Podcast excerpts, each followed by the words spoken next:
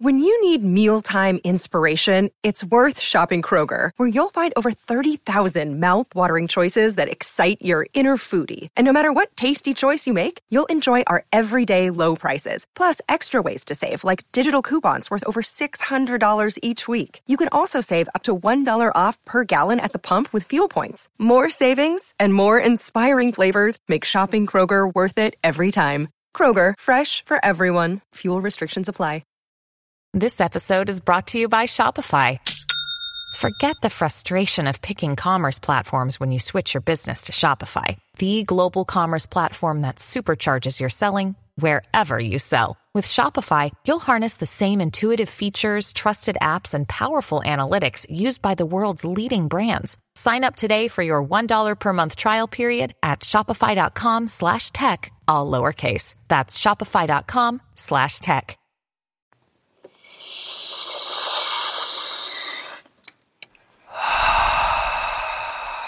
Hi. Theory.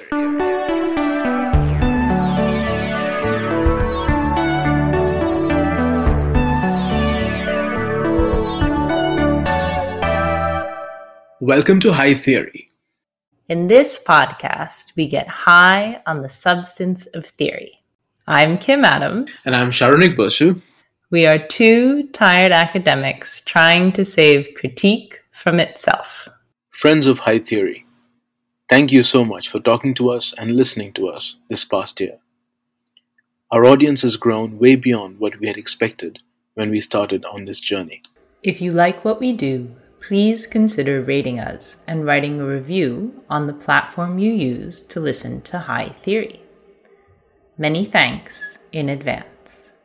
Welcome to High Theory. Thanks so much for having me, Kim. Thank you for coming. Uh, today, I am here with Hannah Zevin, who is going to tell us about teletherapy. Hannah, can I ask you to introduce yourself to our listeners? Yeah, my name is Hannah Zevin. I teach at UC Berkeley in the departments of history and English, and I've just published a book called The Distance Cure: A History of Teletherapy. Uh, on MIT Press this summer. It has a weird, a weird purple cover that I love. Yeah, uh, with a telephone cord, like 1976, circa 1976, crossing the book. Amazing. What the heck is teletherapy? There's a short answer and a long answer, and I'm playing with both in this book and in my wider work. The short answer is teletherapy is forms of therapy that occur over telecommunications devices. That's the most sort of narrow answer, and it's certainly correct. Uh, in my book, I widen out from that kind of stodgy and rigorous, uh, both uh, yeah. answer to think of all forms of therapy that are happening over distance where technology is aiding in a clinical relationship to bridge that distance. So one of the first things I say in my book is that all therapy is mediated. If you're in the room with your shrink, it's mediated. If you're in the room with your patients, it's mediated. And that mediation is always there. And thus it's actually a third. So we think of therapeutic relationships as dyadic, me and you, but actually it's me and you and media always. So teletherapy is that triad, the patient, the therapist, and media, where distance is motivating some kind of overt mediation that will allow us to cross that chasm. In our pandemic moment, right? Yeah. People are like Zoom therapy. Okay, mm-hmm. that's teletherapy or an app for my iPhone, right? Mm-hmm. Uh, any of the big corporations that are mm-hmm. doing this. Fine. Uh, and all of that is teletherapy. My book starts with Freud's letters, which Freud used to do his own analysis, right? He was an analytic patient, and that analysis happened via letter writing because the analyst figure is living in Berlin and he's living in Vienna. So there's an epistolary analysis. Uh, and Freud also used the letter to analyze other patients uh, mm-hmm. who were not able to come into his consulting room in Vienna, or the suicide hotline, which, you know, emerges as a form of care in the 1950s, a really radical form of care because it automatically thinks of anonymity as central, very different from a traditional therapeutic frame. But it also is on the phone, it's free, it's serial, and it's offered by peers, not experts. Broadcasts, you know, both in World War II and in Algeria and coming in uh, live from Los Angeles in the 1980s, right? With these kind of, or Esther Perel now. all of these different forms of mediated therapy are central to thinking about how we relate over distance. What are the litmus tests of a kind of telepresence for intimacy in the widest sense, right? Both meaning the violence of intimacy and its pleasures and its securities and its help and care. Are there podcasts that show up in your thinking about teletherapy? The second chapter of the book is called Mass Intimacy. So the book is organized around by chronology, different kinds of intimacy that are being thought about and hosted in these strange uh, configurations of patient, therapist, and media. Um, the second chapter is all about broadcasting, which then bends back towards our contemporary moment where, yes, not only uh, is Esther Perel doing a kind of real therapeutic broadcasting where there's a patient, uh, usually two, right, couples therapy, and Esther Perel, the kind of icon, disseminating some kind of helping knowledge or advice, right, to mm-hmm. us, the listener. Uh, or Orna Guralnick now on TV, same configuration with couples on Showtime, but there are all these other kinds of therapeutic broadcasts as well that are now being hosted in the podcast form. And I, yeah, I definitely talk about what they might be up to with a kind of pseudo transference at distance. On the one hand, it has to be specific enough to count for whoever's actually in the room, but it has to be kind of general enough and uh, elicit and solicit identification from whomever happens to be listening. Yeah. And I think people often listen to podcasts while they're doing daily tasks that they wouldn't sort of let anyone else into while they're washing the dishes or like with while they're not being their public selves. I like that because it's also a space of like asking the thing at distance to keep us company with drudgery, right? So yeah. dishes, or to me, that's a kind of a, uh, or folding laundry, right? These tasks that are repetitive, they're part of reproductive labor. And, you know, then you're also receiving couples therapy for someone else at the same time. I like, I like this as the kind of total scene. How do I use teletherapy? Uh, the reason I offered all of those different arrays of kinds of care that are being configured in that thing we're just going to call teletherapy is that it's not really a supersession narrative where the letter gave way to broadcasting, gave way to the crisis hotline, gave way to, in my book's order, chatbots, gave way to, you know, e-therapy and, and internet-based therapy. Like, you know, and we haven't stopped talking to each other face to face either. I mean, people didn't even stop during the pandemic, truth be told. Some, most, but not everyone for various reasons.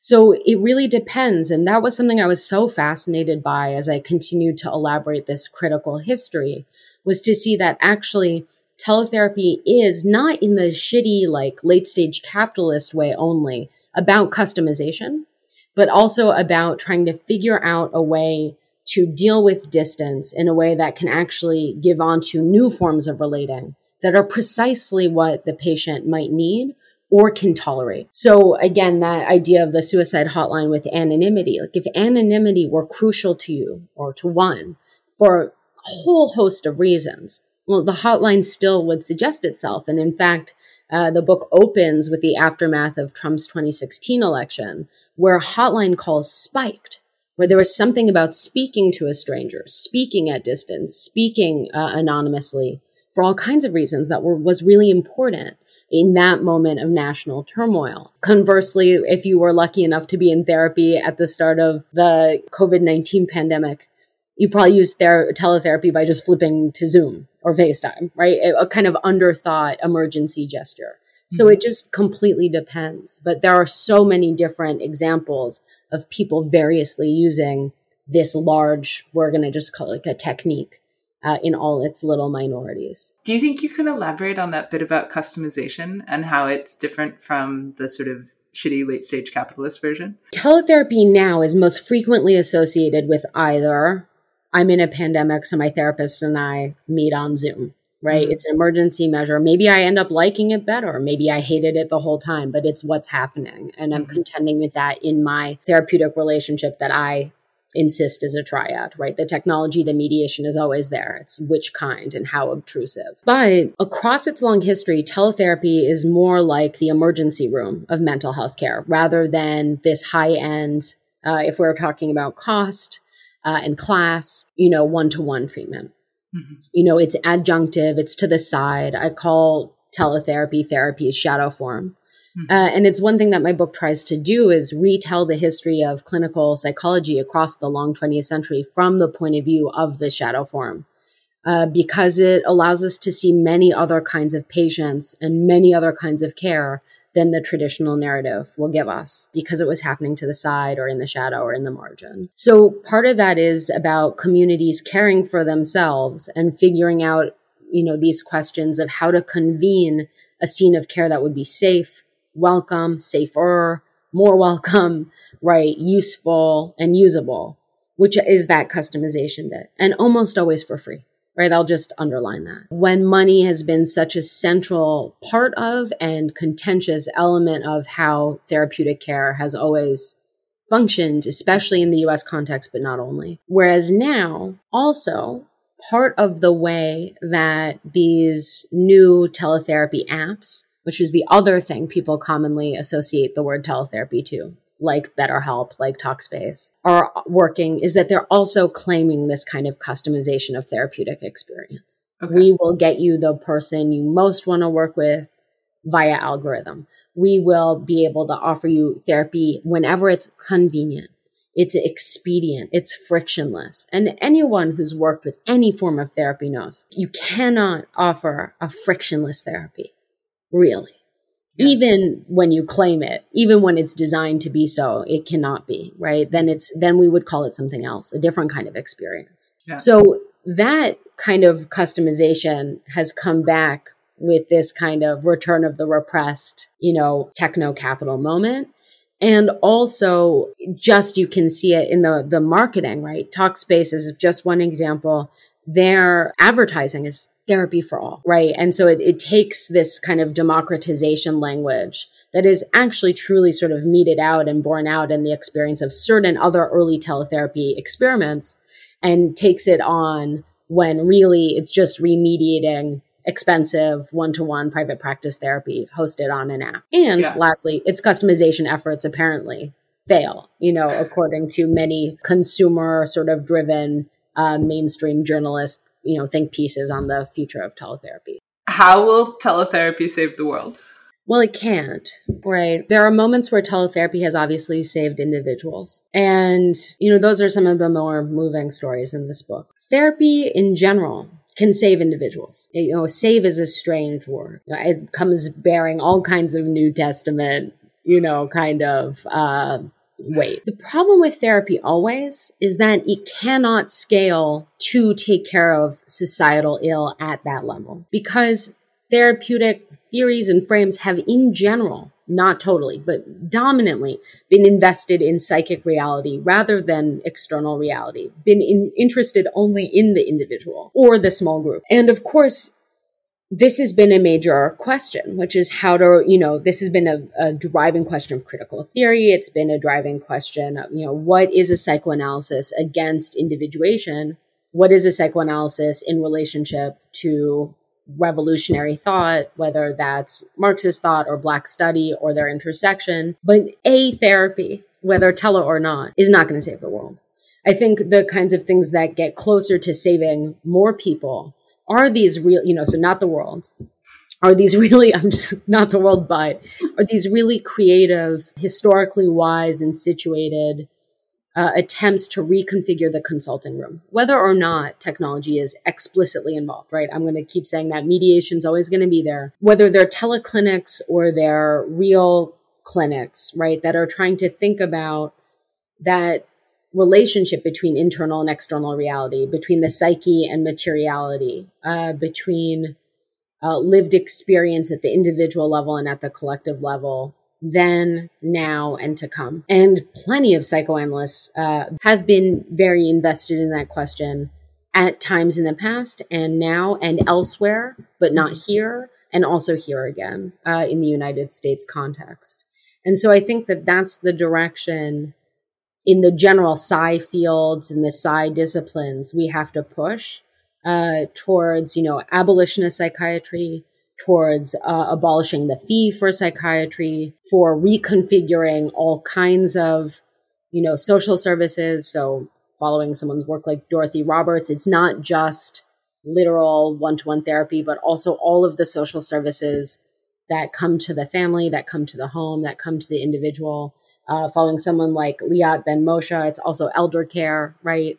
I think we conceive of therapy as this very narrow, like two adults in, in a room, but there are all these different places that it really goes and travels to. And then I can just end by saying, my favorite, maybe it's such a weird thing to claim. One of my favorite quotes uh, that, for me, especially in the last several years, has just continued to deepen its resonance comes from the psychoanalyst uh, Wilfred Bion which is a he when he makes this remark he is doing elder care with terminal patients mm-hmm. and someone asks him kind of snidely like why are you doing psychoanalysis with them and he says kind of offhandedly well we have to make life as if life is as yet to come. And I think that there are many tools in this world for making life as if life is as yet to come. And one of them is this theory of mind when practiced in a certain way. This theory of mind being therapy? And sort of n- not all therapy, but right, a kind of more radical set of strains of psychoanalysis that, that start with Freud and, and have had many beautiful radical afterlives since. I feel like that was such a beautiful note to end on, but I have so many questions. Can I ask you my questions yeah, sure. anyways? Okay, so um, just tell us what is abolitionists at psychoana- psychoanalysis? Yeah, I mean, so again, there are, there are many people who are working at the intersection of how psychoanalysis across its longer history and in the present, but not just psychoanalysis, right? All of the psi fields are deeply intertwined with upholding systemic racism, white supremacy, but also specifically are intertwined with the carceral state and policing. And so, though reinvigorated for all the obvious reasons around the uprisings two years ago, there have been, uh, you know, long-standing from Fanon onward, right? These these uh, theories, but not just theories, activities of fomenting for kind of abolitionist psychoanalysis, psychiatry generally. Mm-hmm. Um, and then there are really specific, concrete, uh, totally non abstract, you know, places of agitation, removing police from doing wellness, so called wellness checks that end in death, mm-hmm. right? Which is uh, a major thing that I've written about coming out of this history, right? Where the suicide hotline, in essence, is set up so that it's a space away from psychiatry and from the carceral. Mm-hmm. Because, uh, you know, in the 1950s, homosexuality is in the DSM 3.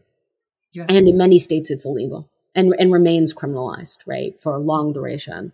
Uh, so queer callers to the suicide hotline were able to avoid uh, going to psychiatrists, which they often just wouldn't do, mm-hmm. and to also navigate care away from the eyes of the police uh, who are raiding uh, many of their, you know, important sites of community, not just not just gay bars where the suicide hotline was being disseminated, literally, uh, but but beyond that, and that that stays really true. Thank you so much for coming and talking with us. Thank you so much for having me. And thank you for listening to High Theory. If you like our podcast, please review and subscribe on Spotify, iTunes, Patreon, or wherever you get your podcast fix. Saronik Bosu manages our social media presence. Owen Quinn composes our theme music, and Kim Adams and Saronik Bosu edit our audio. You can also find us at hightheory.net. We hope you have a highly theoretical day.